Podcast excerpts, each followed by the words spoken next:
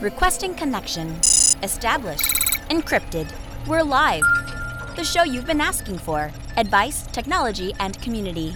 Linux first, all others second. This is Ask Noah.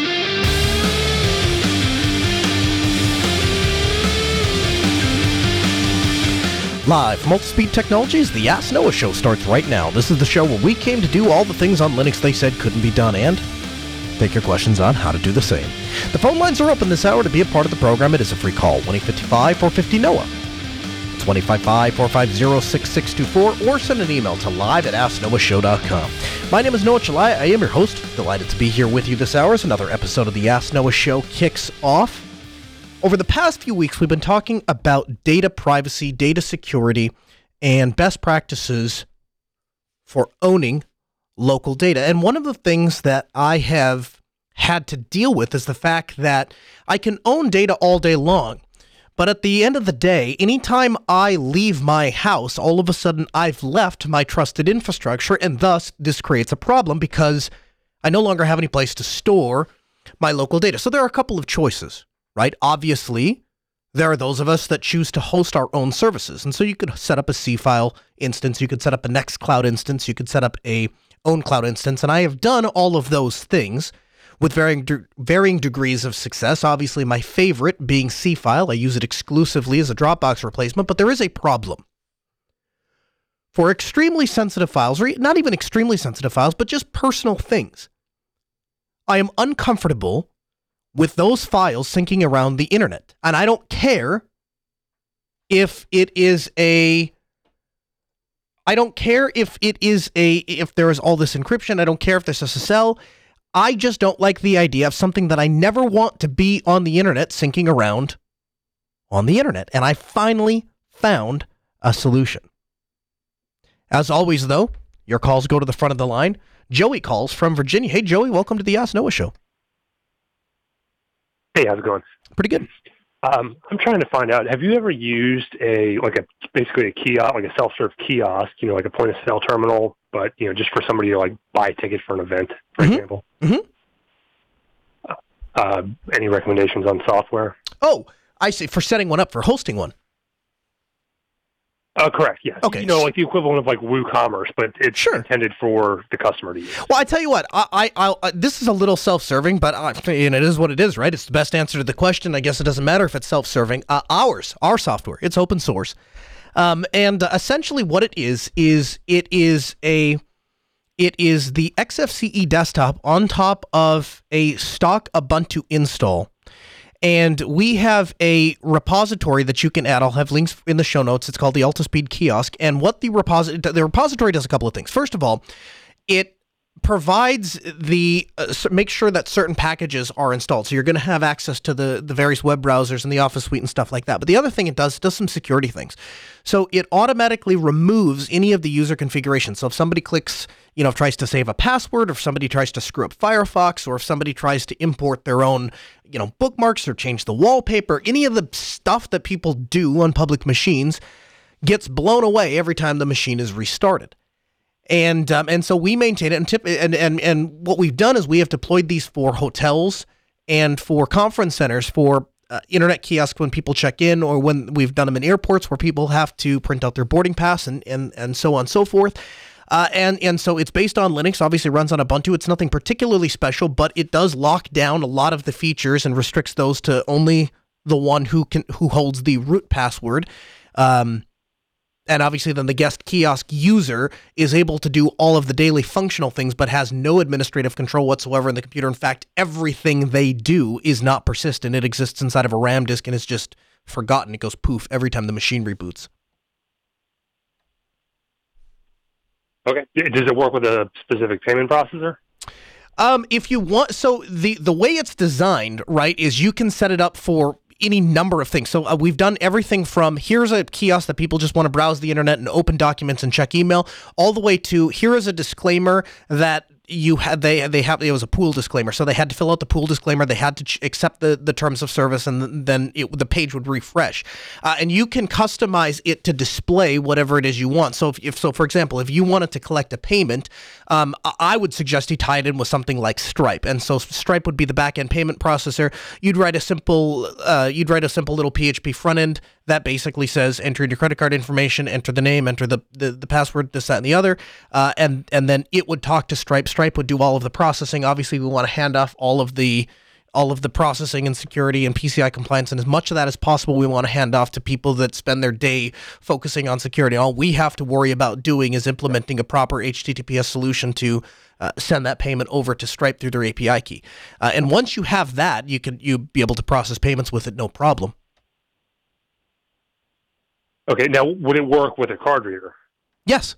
Uh, the magnet, the way that magnetic card readers work is they uh, so both uh, one channel and two channel uh, credit cards or magnetic stripes will input data as uh, they it, it, it will appear to Linux as a HID keyboard device. So it is essentially like plugging in a number pad and having a robot type the magnetic numbers. Where you're going to run into problems right. is if you want to start processing chip cards. If you want chip and pin, that gets a little more complicated because the way that the specification for the chip and pin uh, uh, appliance is, it has to talk directly to the payment processor. Now, that's both good news and bad news. The good news about that is uh, typically if you buy like a, a, credit card reader from Ingenico, um, which is a typical manufacturer of, uh, of a card reader that's going to support the chip card, their API inside of that card reader is going to directly talk to the payment processor so the computer then becomes irrelevant. The bad news about that is unless you have experience tying Ingenico equipment into a given you know, if like let's say you want a page and they have to fill out their name and address and they have to select which product they want and all of that, and then they click pay, and then it does a handoff to the credit card reader. If you want that stuff to work, you're going to have to hire a developer um, to write some of those things. Now we have implemented some of those solutions, and if it were if we were writing the how do I phrase this? If we have implemented those solutions and if it was our idea or we were funding the project all of that code would be available on our our, our, our gitlab and i would just point you to it and say here here you go. Unfortunately um, we were doing it for a, a client. They own the rights to that software because they paid us to develop it for them. Uh, what i can tell you is that it was it it was a lot of work and it was a lot of money um, to write a system that was able that was capable of working with the chip and pin. And so um, uh, what a lot of smaller merchants are doing is going to something like a like a Square Reader or something like that, where it's just a contained unit and goes into a built-in commodity tablet, and that's your cheapest, straightforward way to to getting a you know a, a, payment processor. But if you can deal without chip and pin if you can deal with people either entering their credit card manually or swiping it um, then you can absolutely use stripe and we do. Okay uh, you got time for one more? I sure do. Yeah, absolutely.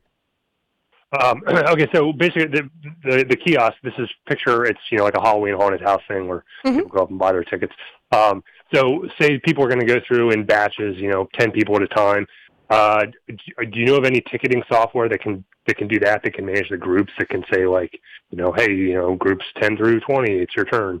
I don't, but uh, to be honest with you, that kind of thing sounds like it would be fairly trivial to put together, right? Essentially, what you're doing is you're st- uh, every time somebody submits a registration, that goes into a, a, you know like an SQLite database or a MariaDB database, and after so many counts, then that group is filled, and you move on to the other. Maybe you statically define you know whatever uh, a, a, number of groups that you know you couldn't overfill like maybe 50 groups right uh, and then each time you hit 10 or however many people you want in that group, it dumps out and says, okay, now this one is ready to go. And then maybe even spits out a time that says, uh, here is the here is the time when you when your group is going to depart.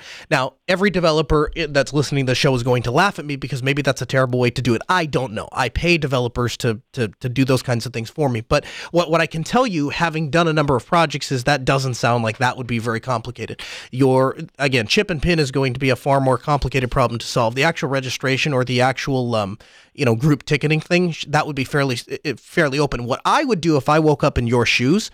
Uh, I, I think what I would do, Joey, is I would reach out to Linux Fest Northwest. I would reach out to Southeast Linux Fest, and I would reach out to Scale because they have registration systems that do specifically that. Now, it doesn't necessarily group people together, but it well to a certain degree it does because depending on what organization they're from, it will print that out on the badge. And I would I bet you dollars to donuts the code for at least one of those three, if not all three systems, is open source, and you could just take it whole hog and use it. Yeah, that's what I was looking at was um, yeah room management systems because it's mm-hmm. kind of the same workflow. Mm-hmm. Yeah. Okay. Yeah, awesome. Uh, that's what I was. That, that's kind of what I figured. Uh, I just didn't want to reinvent the wheel if there was already something that did it. So. Absolutely. Okay. Thanks. Thanks for the call.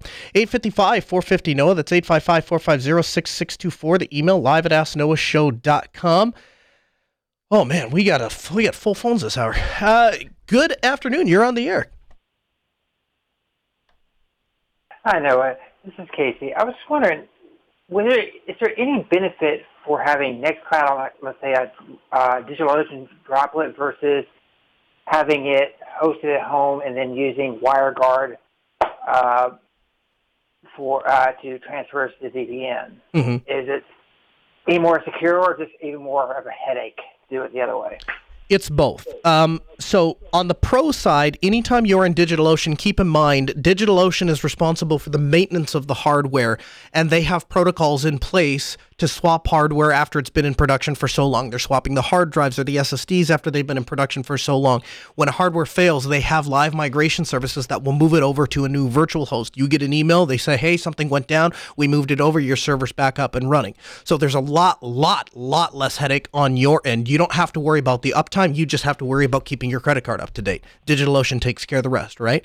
They'll also, you can take advantage of things like snapshotting. You can take advantage of their backup service. You can take advantage of moving images from one server to the other, replicating a given server from one data center to the other. All of those features come uh, you know, at a cost premium because you're paying per month, but you do get value for that money. And it's why we choose to host a lot of our services on DigitalOcean.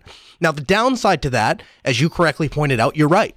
You are sharing a physical device with other people. And so, depending on how private or not private your data is, obviously, other people may find their way into it. Now, it's not likely, and obviously, a properly patched server should not, you know, th- those sort of vulnerabilities won't exist. It shouldn't exist.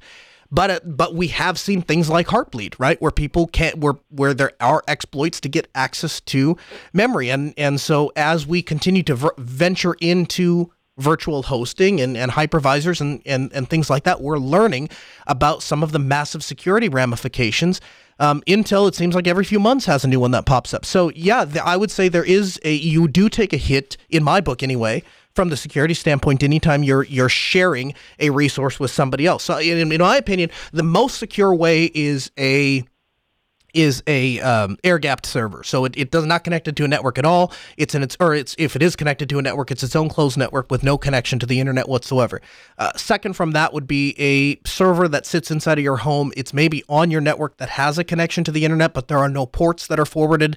Um, it's just it, it exists onside your LAN. After that, from a security standpoint, I would tell you that anytime you have a VPN uh, connection in. So there's only one way into the network. Granted, whatever vulnerabilities exist with that VPN solution, you're going to be subjected to, but uh, you only have to worry about securing one entrance path. Everything else sits nicely behind a firewall and is for is as long as you keep your router up to date, most of the time secure and then after that would be opening the server up to the internet directly, th- you know, passing ports directly through your firewall, which a lot of people do with Nextcloud, and it's designed to be done that way, and there's nothing wrong with doing it that way, but it is less secure than having it completely secured behind your firewall. And then finally would be opening it up to the public internet, giving your server a public IP address right on the wire and and and and opening it up to the world. And that's what you would get if you were to do a, a, a DigitalOcean server. That sounds good. Yeah, uh, mostly on my uh, my Nextcloud instance, I usually keep just my calendars, and I usually use it for a uh, syncing uh, photos, and then mm-hmm. usually from home it, it gets it gets uh, synced over from the um, from Nextcloud over to a home uh, drive, and then removed immediately. But mm-hmm. I just wanted to see if it was just better to keep it all in house, or or just for the minimal uh, minimal headache, keep it on a droplet for a little bit, and then go from there.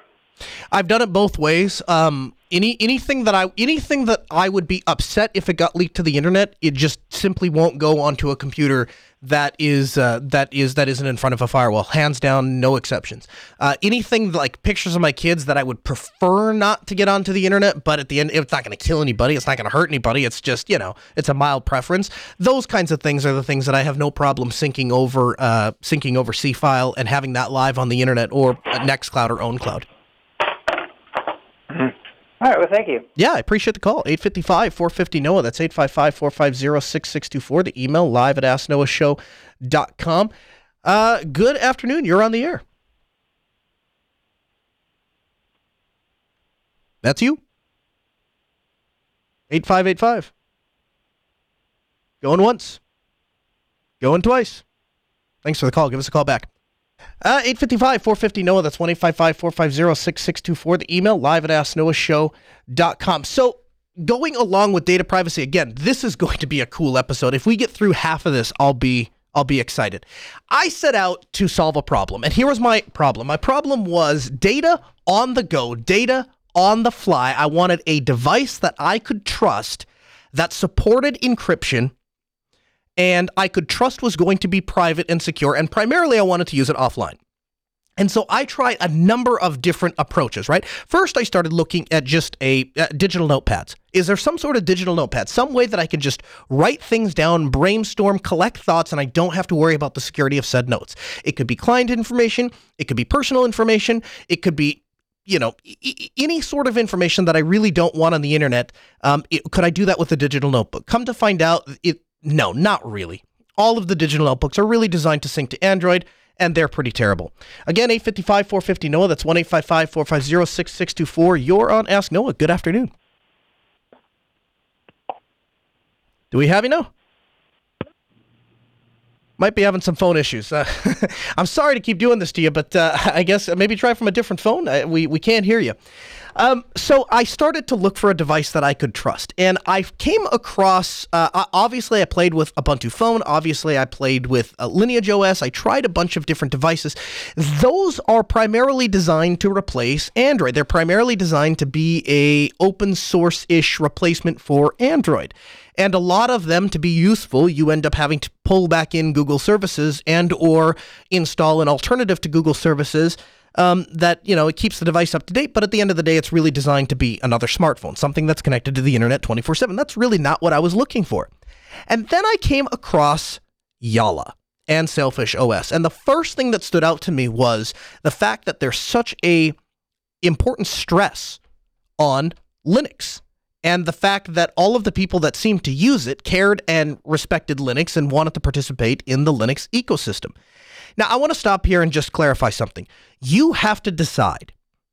You have to decide when you go to pick out a smartphone what path you're going to take. And right now, I think there's a very firm Y in the road. There's a very firm fork, and there are only one of two paths to go down. And I firmly believe this.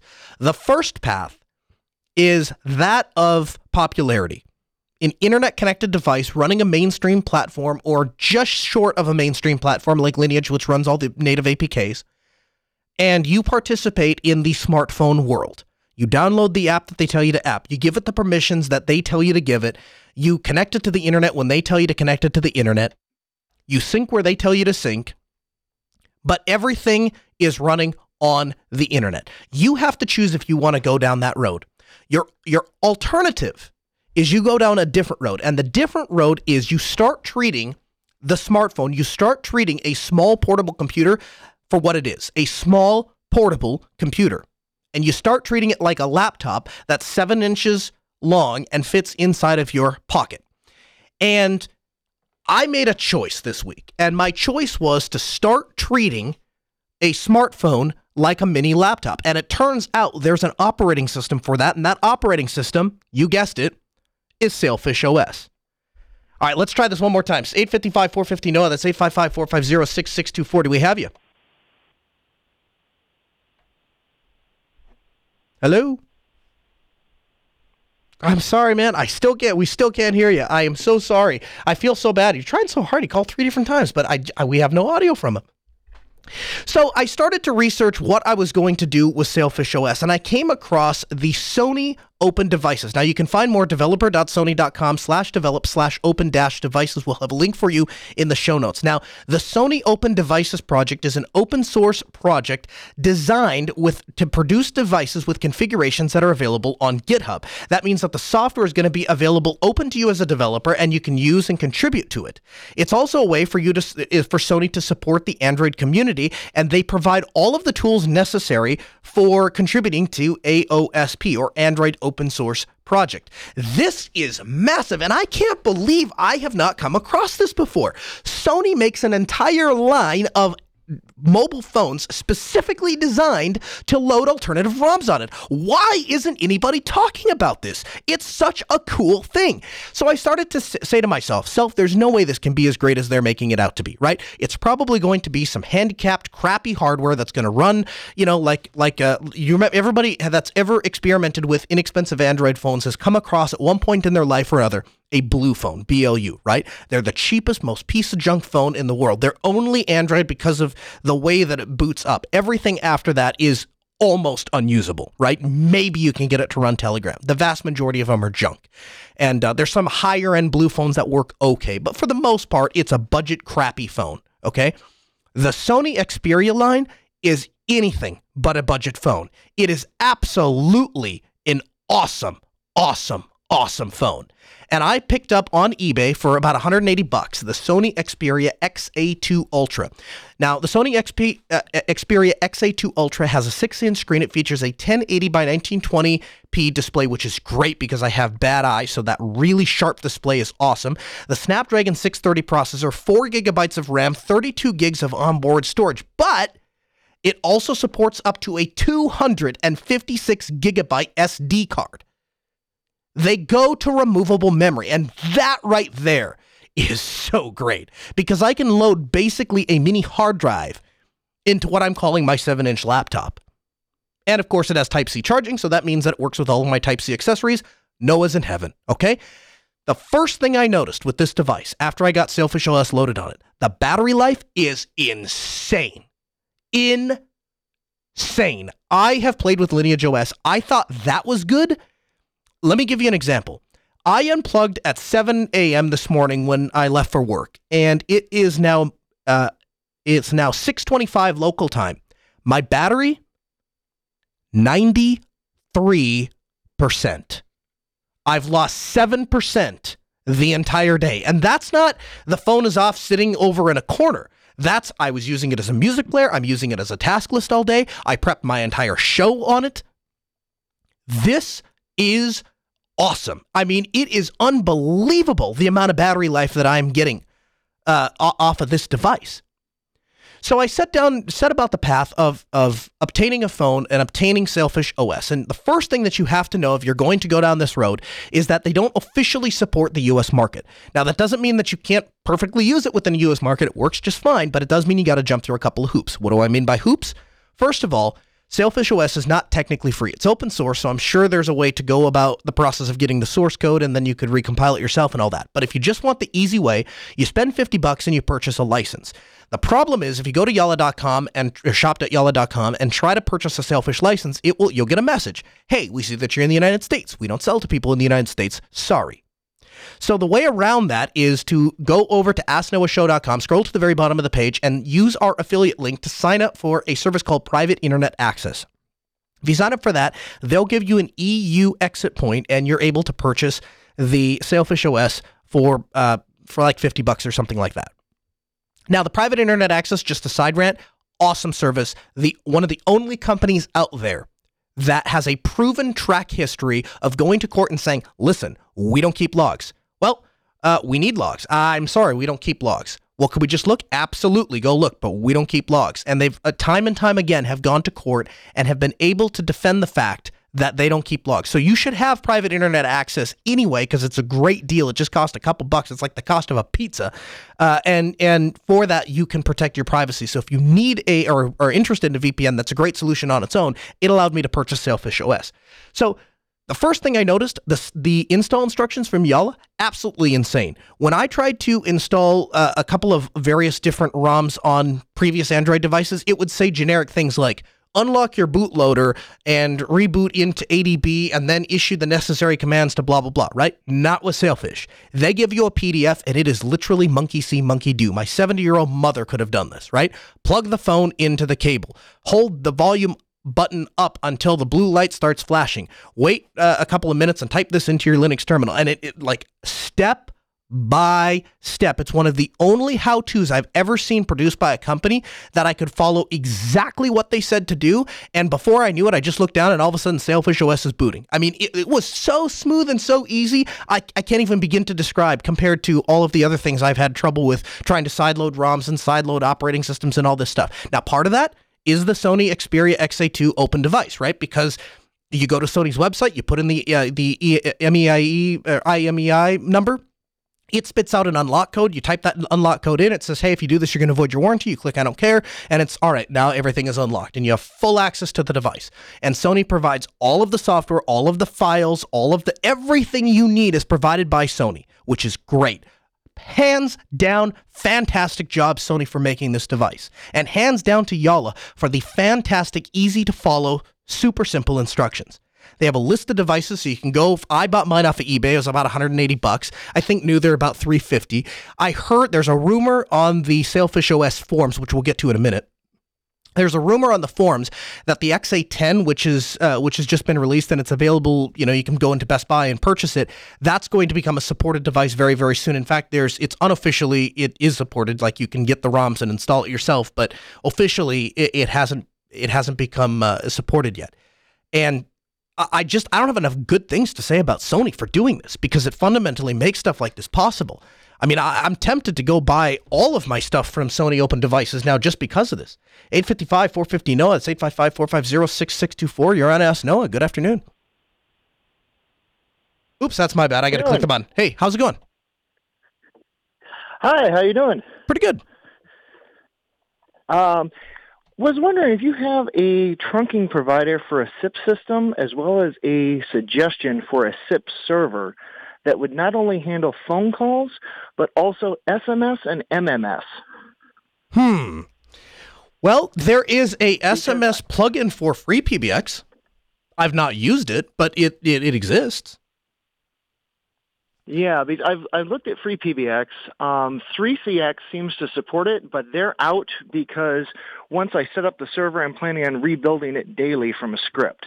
Oh, okay. So I can't go through the authorization over and oh, over oh, sure. for 3CX.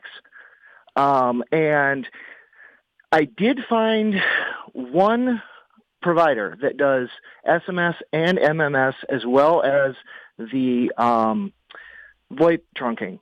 Um, but my issue is, is I'm having trouble finding a server, um, you know, a PBX that will handle all of that.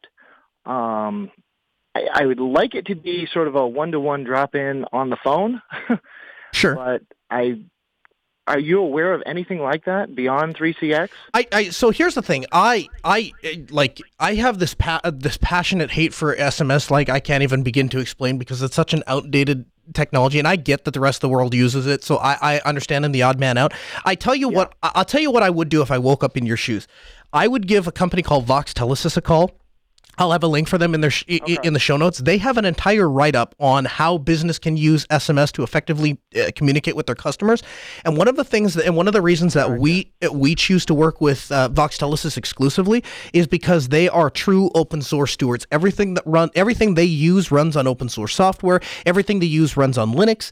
Okay. Um, and so they it, it, they are going to be the ones that have set this up for other people. And I, I can tell you what I've seen, but I don't feel like that's really taking your question with the level of seriousness that that you probably that you probably need to be able to make an effective decision for your business. And the folks at Voxtelesys are going to be able to do that for you because they deal with this day in and day out. So I'll have a link to the to their rundown on on effective SMS management and the the SMS solutions that they provide.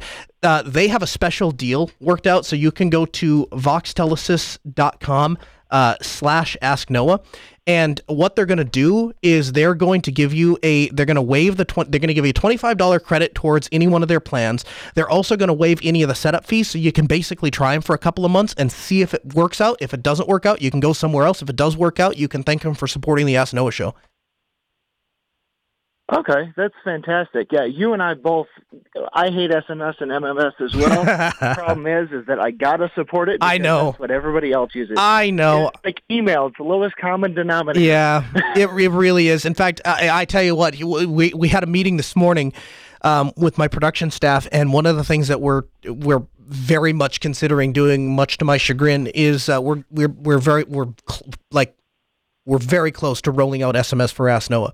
So you'd be able to text into the line and ask questions that way. And I just, I, I hate it with every fiber of my being, but like you say, there are so many people that find it convenient and an easy way to interact. And if, if you want to communicate with customers and in my case, listeners, you have to do it. And so uh, we got to play that game. Yeah. And that's, and that's exactly the problem I'm running into is I got to have something that supports the SMS and the MMS and I just I can't find something where I can spin the server up and pay a trunking provider, and you know it's. um, a uh, suggestion for your previous caller had been asking about hosting either on-prem or in the cloud. Yes. Um, one of the things you might think about doing is there's sort of a hybrid option I didn't hear you mention. Is he could set up his Nextcloud instance in the cloud and then use DigitalOcean's private networking to then network to a separate server, mm. which is his WireGuard endpoint. Oh, that's a great idea. take it off the internet, but it would give him the you know the uptime of DigitalOcean, mm-hmm. not having to rely on his own hardware. He'd still get all the benefits of the cloud without truly quite being on the cloud. Yeah, the only so the only the only th- I, I agree with that ninety nine percent. The only thing I would say is you're still on a shared piece of metal, right? And and a shared piece of metal yes. is still not as secure as having your own piece of metal. Um, but you're right; it's a heck of a lot better no, than just absolutely. being open and exposed to the internet. Yeah, um, and the other thing it does is it, you know, not being open and exposed to the internet, it cuts out some of the mass spamming of just port scans and everything else. So that you know would be a help from just a bandwidth perspective. Mm-hmm. The other thing you could look at too is putting one of DigitalOcean's firewalls in front of it, um, on top of a firewall on his actual server. So oh, okay. I that'd be another solution. See this. Well. Uh, this I got to dig more into some of the, the some of the features of DigitalOcean. I didn't even know they had firewalls. Yeah, they've got. Um, they actually have uh, floating IPs. They, they pretty much, as far as I can tell, um, they pretty much are one to one with Amazon. Um, I think the only thing they don't have off the top of my head would be a Kubernetes offering. Um, but I wouldn't be surprised if they roll that out before too long. Awesome. Well, I appreciate the call. Yeah, um, I had one other question for you as mm-hmm. well. Um, as far as um, because I'm kind of in the same boat with him. Um, uh, I've ran my own stuff on-prem for a long time. I've always set it up where I VPN into my network. Mm-hmm. Um, I'm going to be setting up some servers for an organization, and um, it's an organization I volunteer with actually. Um, and are there any common gotchas um, beyond making sure you've got the firewall in place, make sure you got something like fail2ban, are there any other common things that somebody may not think about when setting something up directly on the internet? Um. Oh man, that's a loaded question. Um. The short answer is yes. The long answer is absolutely. Um. So what what I would tell you is this: the the, the first thing you want to do is you want to identify all of the entrance points to your network, right? So if you're going to have, you know, the yeah. a, a, lot of people they're lazy, and so what they do is they just end up punching holes in the firewall, and and port 22 goes over to that server, and port 6551 goes over to that server, and 8080 goes over to this server, and it's just it's just the whole firewall is riddled with holes that that penetrate penetrate right through your network, right? The proper way to do that, as I as I explained to that other caller, is to set up a VPN solution and then maintain that one access directly into the, your network. If you find yourself at a point where you have, for whatever reason, and they do exist, where you have to start opening services up directly to the internet, um, you know, Seafile, for example, I don't know how you're going to do that on on an, I mean, unless you're going to carry a VPN solution with you everywhere and everywhere you connect, a uh, ton of local traffic back to your home, which you could do, I guess, but uh, unless you're going to do something like that, when you when you get to a point where you have to start opening stuff up to the internet, what I would suggest you do, if your ISP supports it, take the cable modem, run it into a switch. Then from your switch, run into the directly into the server and then again from the switch run into your router for the rest of your network. So that and and, and so what that does is it puts your it, the modem be, the modem becomes NAT and provides a DHCP address to both routers. Well, Um, no, no, no, no, no, no. The, the the the modem, if it's configured properly, should issue a public IP address. It, it- the the mo- you don't want the modem doing the firewall and and routing because, frankly, I don't necessarily trust the firmware on whatever you know, whatever uh, no name router Well, your no, cable modem I- I provides. don't- yeah, w- yeah. Well, to, to just to kind of cut you off there a little, because I'm actually these aren't going to be hosted on my infrastructure. These are going to Okay. be up on D, a DO. okay, Um, and so as far as putting a server up on DO, one of the th- services that it, uh, we're looking at hosting is Nextcloud, Mhm. and then we're also looking at hosting um, possibly the OSEM that runs Okay. UseCon, sure, because this is actually a convention, uh, open source convention that I volunteer with. very cool. Um, and right now they're using proprietary software that I'm not thrilled with. Um, and they aren't thrilled with either. It's not really filling their needs. And they're excited to switch over, but I need to get it up and running so they can kind of play with it and test it and et cetera. Mhm. So those are going to be going up on DO. And as far as beyond having firewalls on those, as well as something like fail2ban, locking down ports, and all that fun jazz.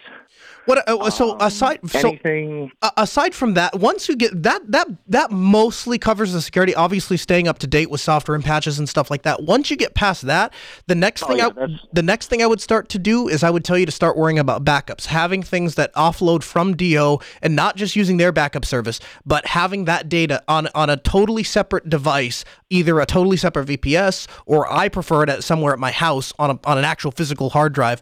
Um, but I would tell you to start backing up uh, the data that's on there. So if something catastrophic happens to DO, and I've seen it happen. Um, we actually we host a server for the Lamuntu guys, and we had a problem, and we lost data. Uh, so I, I would suggest I would suggest data backup after you've gotten through the security aspect. Yeah, my plan with that had been to actually set it up on a nightly routine Mhm. that automatically um, basically spins the server down, does a snapshot, runs all the updates, brings it up, and then have a separate server that can ping it, run a few checks to make sure it came up okay, and then let it go again. Sure. But Yeah, you um, shouldn't even need to necessarily power it off for a snapshot, but Well, yeah, but um, I actually want to take and do not only just a snapshot. I want to do um, weekly full disk images and have those saved off and um, all that. So well, I think you're going about it the right way, my friend. Okay, I just it's my first time hosting things in the cloud, and especially for somebody else, and it's Mhm. making me a little nervous. So Sure. having somebody who does it for a living makes me feel a little better. That you know they're not go, you know you're not saying, oh yeah, you dunce, you forgot this one thing. Yeah. No, I, I'd say you're on the I'd say you're on the right path. Okay. I just want to say thank you for all you all you do for the community. You're a real asset, and I I don't think the everyone quite realizes how much you do off air to support the things you do on air. That means more to me than you'll ever truly know, my friend. Thanks for the call. Yeah, um, I've actually I've been listening to the JB stuff as well as you, um, all the way back to the Matt Hartley days of uh, Wow. uh, laughs. Very cool. Well, we appreciate your support, and I, I thank you for the call today. 855 450 NOAH. That's 855 450 6624. The email live at asknoahshow.com. So I get into Sailfish OS. And this is by far the best UI I have ever used on a mobile operating system. I would describe it to you, if you've not used it before, as a cross between WebOS and iOS. The, there, the level of integration and the level of attention to detail is second to none. So, one of the things that they've done that I noticed right off the bat that I really appreciate is they designed this operating system from the ground up for people who want administrative control over the device. Multiple, multiple times throughout the week, I would forget that I was on a phone because it feels like I have a desktop in my pocket. Why? Because I literally have a desktop in my pocket. That's what's so cool about Sailfish OS. When you boot up, you look at the file directory, it's a home structure. I instantly notice that I have my downloads, my documents, my pictures, everything under slash home slash Nemo is the uh, username that's created by default. And I was like, oh, I have a home directory. That's really cool. Well, here's what's interesting. Because it's actual Linux, you can solve problems using traditional Linux workflows. The first problem I came across on Sailfish OS, I later found out there's a better solution, but the first problem I came across on Sailfish OS was if you encrypt the SD card, which I did with LUKS, because it's basically uncrackable, I had despite what I knew about a LUKS password, we sent it into a data recovery firm and they still weren't able to crack the password on LUKS. So, and uh, that way I was able to tell them how many characters it was, and I was able to tell them a little bit about the password, and they still weren't able to get into it. So I feel pretty confident in saying that LUKS is fairly secure. If you encrypt an SD card with LUKS, the indexer won't index it for the music system because at the time that the phone starts up, it can't actually read the SD card. You have to go into the storage system and unlock the SD card. Um, and so what I did was I created a symlink inside of the the the directory that that Sailfish OS is already watching back to my SD card, and that brought all my music in. I later found out there's actually a command you can run to force it to uh, to to run the uh, the update uh, the index service, which doesn't surprise me at all. I go to copy music onto the phone and I'm like, oh, I'm going to have to install some software. I'm going to have to take the SD card out. And, and all of a sudden I'm Googling around and somebody goes, oh, I just use rsync. And I went, rsync on my, hey, rsync and SSH is built right into this thing because it's Linux. They give you administrative access right to the device. devel-su, you go in there, you enable the device, and you can elevate to rep privileges. You have full access to the file system. All the apps that are running run inside of your face. And the UI, again, second to none. It's designed for people who want to own the phone, right? Every time you open an app, you have two options. Well, three really.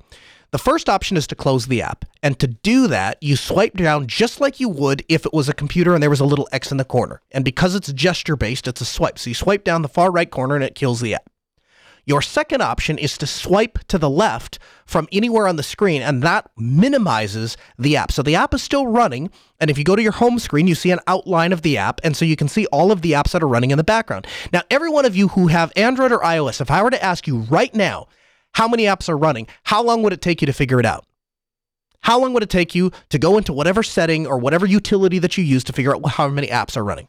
I push my power button swipe my fingerprint and the and the next thing I'm looking at is how many apps are running on my phone. So there is nothing that eats up memory that I'm not aware of.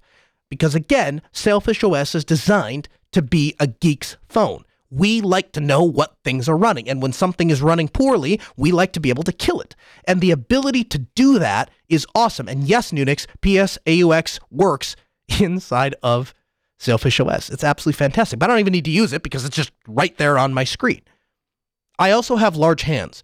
And so it makes it very difficult for me to use excuse me, I don't have large hands, and so it makes it very difficult for me to use larger phones. It's one of the reasons I have always stuck with 5 inch or smaller phones because even on my 5 inch phone, I can reach maybe about the lower half of the screen.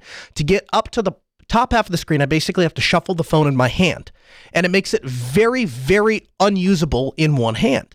Well, guess what? Sailfish OS solves that because you can grab anywhere on the screen and all of the menus exist. And this is going to be hard to explain via audio, but tr- trust me when I tell you, the menus exist either above the phone or below the phone. So you have the viewable area. If you pull down, the entire UI of the phone slides down and reveals a menu.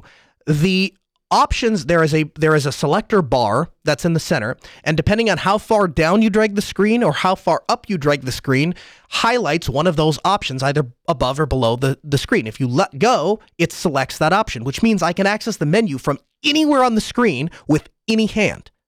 Brilliant design just brilliant design. That pull menu from anywhere absolutely fantastic.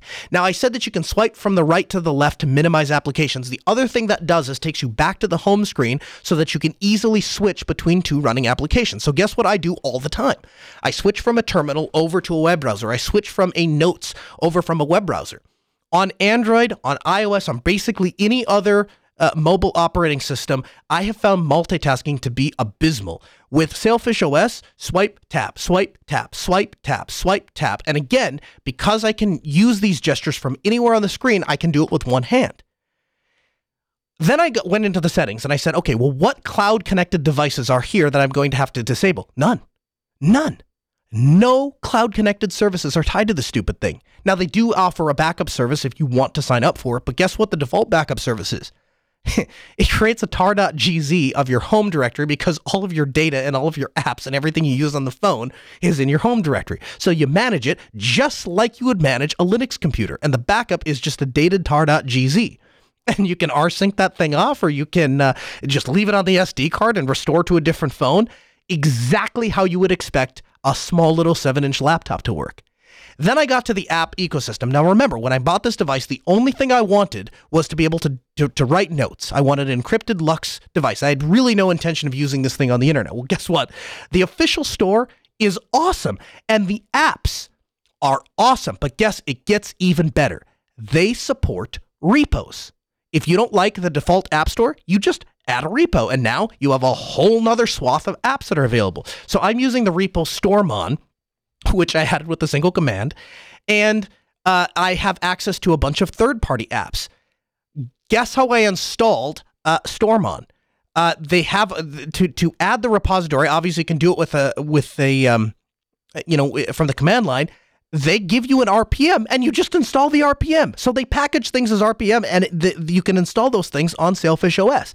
My mind continued to be blown as I'm driving through this thing. I'm like, I can use RPMs on my phone. This is awesome. So then I open up the App Store and I start looking through all of these apps. One of the things you notice is first, every app that's open source, and not all of them are, but the vast majority of them are, have a link to the GitHub page so you can get direct access to the source code, follow the development, all of those things. The other thing it does, last updated.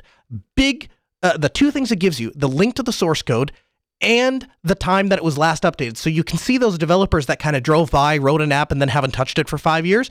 It's pretty obvious which ones are there, and it by default will sort them so only the newest ones rise to the top. Fantastic idea, right? Much better designed apps, way better designed apps. Every app on, on Android or iOS looks however the, the, the app designer wanted it to look. Well, guess what? With Sailfish OS, it's designed for simplicity and mind while mobile. It adapts to a keyboard well, but it's designed to function on touchscreen device because they have realized what everybody else should realize, which is convergence is a joke. So it forces a standard UI on all of the apps. You choose what they call an ambiance, and the ambiance is your background as well as a color, which you want to kind of hue all of the uh, the entire user interface. And so I chose a bluish purple for my ambiance color. So all of my apps have that kind of hue, and all the apps are just semi-translucent, just enough that you can kind of see the background. So every application, no matter if it's a third-party application or published by Jolla themselves, all look exactly the same and all the menus are in the same place because they're using this pull down menu. Everything looks uniform. I cannot believe that this company that doesn't even sell phones in the US can design such a superior interface to Android and iOS, and I'll throw Lineage and every other mobile operating system I have ever used to include my beloved WebOS. Now, here's the great one of the other great things. I kind of alluded to this earlier in the episode when you become a Sailfish OS user, you just inherit a bunch of friends. By the way, to Nunix in the chat room, it's finished software. It's yeah, I, that's a joke because yeah, right. Obviously, there are security updates and stuff like that you inherit a list of friends because everybody that uses Sailfish OS becomes extremely passionate about Sailfish OS, right? It's why I, I can't I can't stop talking. I could devote five episodes. I won't, but I could devote five episodes just to talking about Sailfish OS and all of the amazing things I've been able to do with it and how happy I am and how much I wish this would take off in a very big way. So let's say you've I've sold you. Uh, hey, I'm buying a Sailfish OS. I'm on the boat wagon. This is great. Couple of things. Okay, first if it was bug free, it would have already taken off. So there are some bugs. There are some things you have to work around. But there, I would I would articulate that they are no more severe and no more inconvenient than a minor than a than a small Linux distro that's just starting up. Right? Couple little things, couple little hairy edges here and there, but for the most part, it works. If you're primarily using it as an offline device, you'll have no problems at all. Once you start to try to integrate in with other mobile things like apps and you want to sideload APKs, and you want to uh, you know maybe load the Google Play services. Once you start to do those kinds of things, that's where people start to run into trouble. And so I don't think that it is ready to replace Android or iOS in the traditional sense, but then again, I don't think any alternative operating system is truly ready to replace Android or iOS. You're always taking a compromise. However, is it fully ready? Prime time? Absolutely. No disclaimers. Is it ready to become a small little seven inch computer that you can hold in your pocket and use it as a companion device to your phone or laptop? 100% it is. I, there are certain things that I have moved exclusively from my laptop over to Sailfish OS. Anybody that has been around me for more than 15 minutes has will tell you, oh, he takes his laptop everywhere. He's got the stupid little bag, and every time he goes out to eat or the grocery store or even the gas station, even the bathroom, he takes his laptop with him. Yes, I do because I'm a I, I have to have access to my laptop. It is my life. I live on it. And what I've done this week, there are so many times I've left my laptop at home or in the car because I've got my seven inch laptop. I've got my little device, right? And it has every, it's got a full terminal app. I've got a little keyboard and I've got a little dock that I use that I'm able to set up and do all of my quote unquote desktop or laptop work on. Absolutely fantastic. So, what are some of the apps that I think are the best? If you're going to follow, uh, my example, if you're going to go down this road, what app should you be looking at? Well, Foil Notes is an encrypted notes app. It ties in with the native notes app. Uh, and so you just enter an additional password to decrypt your notes. Absolutely fantastic app. Obviously, the built in notes app, I use it all the time. It's very good. I like the tiled approach rather than the big long list. Task list. One of the best task lists I've ever seen. Add a task, delete a task, create a new list for a task. And here's one of the best features. I've not seen this on many other task lists. Reset all tasks. I have created checklists for things that we do. When we go to install a access point or we go to install a camera system, there are certain tools and certain materials that we need. And I've created checklists or what we call pull lists, which used to be on paper. Uh, uh there were PDFs. Uh, and and so what we used to do is we'd go down with the PDF and we go, yep, we have that. We have the screwdrivers, we got the drills, we've got the Cat 5 termination, we have all these things, right? I have created uh, pull lists inside of the task list and I can just mark them off and now we go do the job and when I'm done with the job I, I pull down the menu and say reset and it marks them all as undone and then I can use it again. I can export or import those lists so I don't if I don't want all of them on loaded onto the phone I can store them off site or in my home directory or rsync them up to my FreeNAS whatever I want to do. It's absolutely awesome. Uh, Bible Me, uh, I use for my for my nightly devotionals. The clock alarm function is uh, what you would expect, clock and alarm function, but I use it daily. A Fishmonger, a fantastic shopping app, just very straightforward to the point. Um, I, like I said, I use the Storeman repo, Wi-Fi analyzer while I'm at work. The terminal app is fantastic. It's a full-on terminal app, supports all of the terminal functions that you would expect on a Linux computer. The file browser, full access to the file uh, browser. One of the things that I don't understand how people on iOS get around without having actual access to their file system. That seems crazy to me. Tiny Edit, a simple text editor. Uh, the media player, fantastic. The voice recorder, fantastic. Mupen64, emulate GoldenEye. LLS video player, which is essentially their version of VLC. There's an IRC client and uh, Quickddit, which is a Reddit app. So my pro tips are this: I have tried multiple times to move over to a mobile uh, operating system, and it's failed because SSH didn't work, or my YubiKey didn't work, or LUKS didn't work, or I plugged in a drive. I always hit a roadblock. Sailfish OS is the first time I've ever loaded an operating system onto a phone and said this could legitimately replace my laptop. Are there bugs? Yes. Should you pre- be prepared for a problem-free experience? No. But is it worth it? 100%. You can move or sync your files with rsync. Uh, you you you have access to the actual device. If it didn't have any bugs, everybody would be using this. The vast majority of people are not interested in the kind of device that Sailfish OS is. But if you want a privacy by default, privacy personal device, you have to check out you have to check out Sailfish OS. If nothing else, go take a look at their website and and get a demo and kind of see how the UI works. It's absolutely fantastic. Uh, Mimix is in our interactive mumble room. I got about two minutes. What's uh, you're a Sailfish OS user, I understand.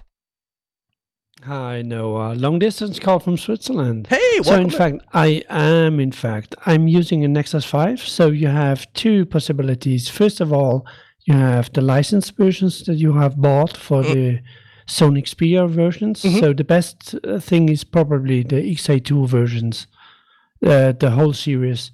But there are a lot of open source versions available. So the best ones for that would be the Nexus 5 and the OnePlus One, probably. Okay. Fairphone 2. Fairphone 2 also. And in the future, probably the Fairphone 3, the PinePhone, and the Librem 5. And with all that, you can join a community and you can make this operating system really, really great. There's a lot of things to like. There, there are some things we have to get better, mm-hmm. which obvious we are a small community, but I think there's a lot of things that we can really, really do. Yeah, good, and and you will love it I have. I, I, I have. Yeah. I, I, I don't have enough good things to say about it.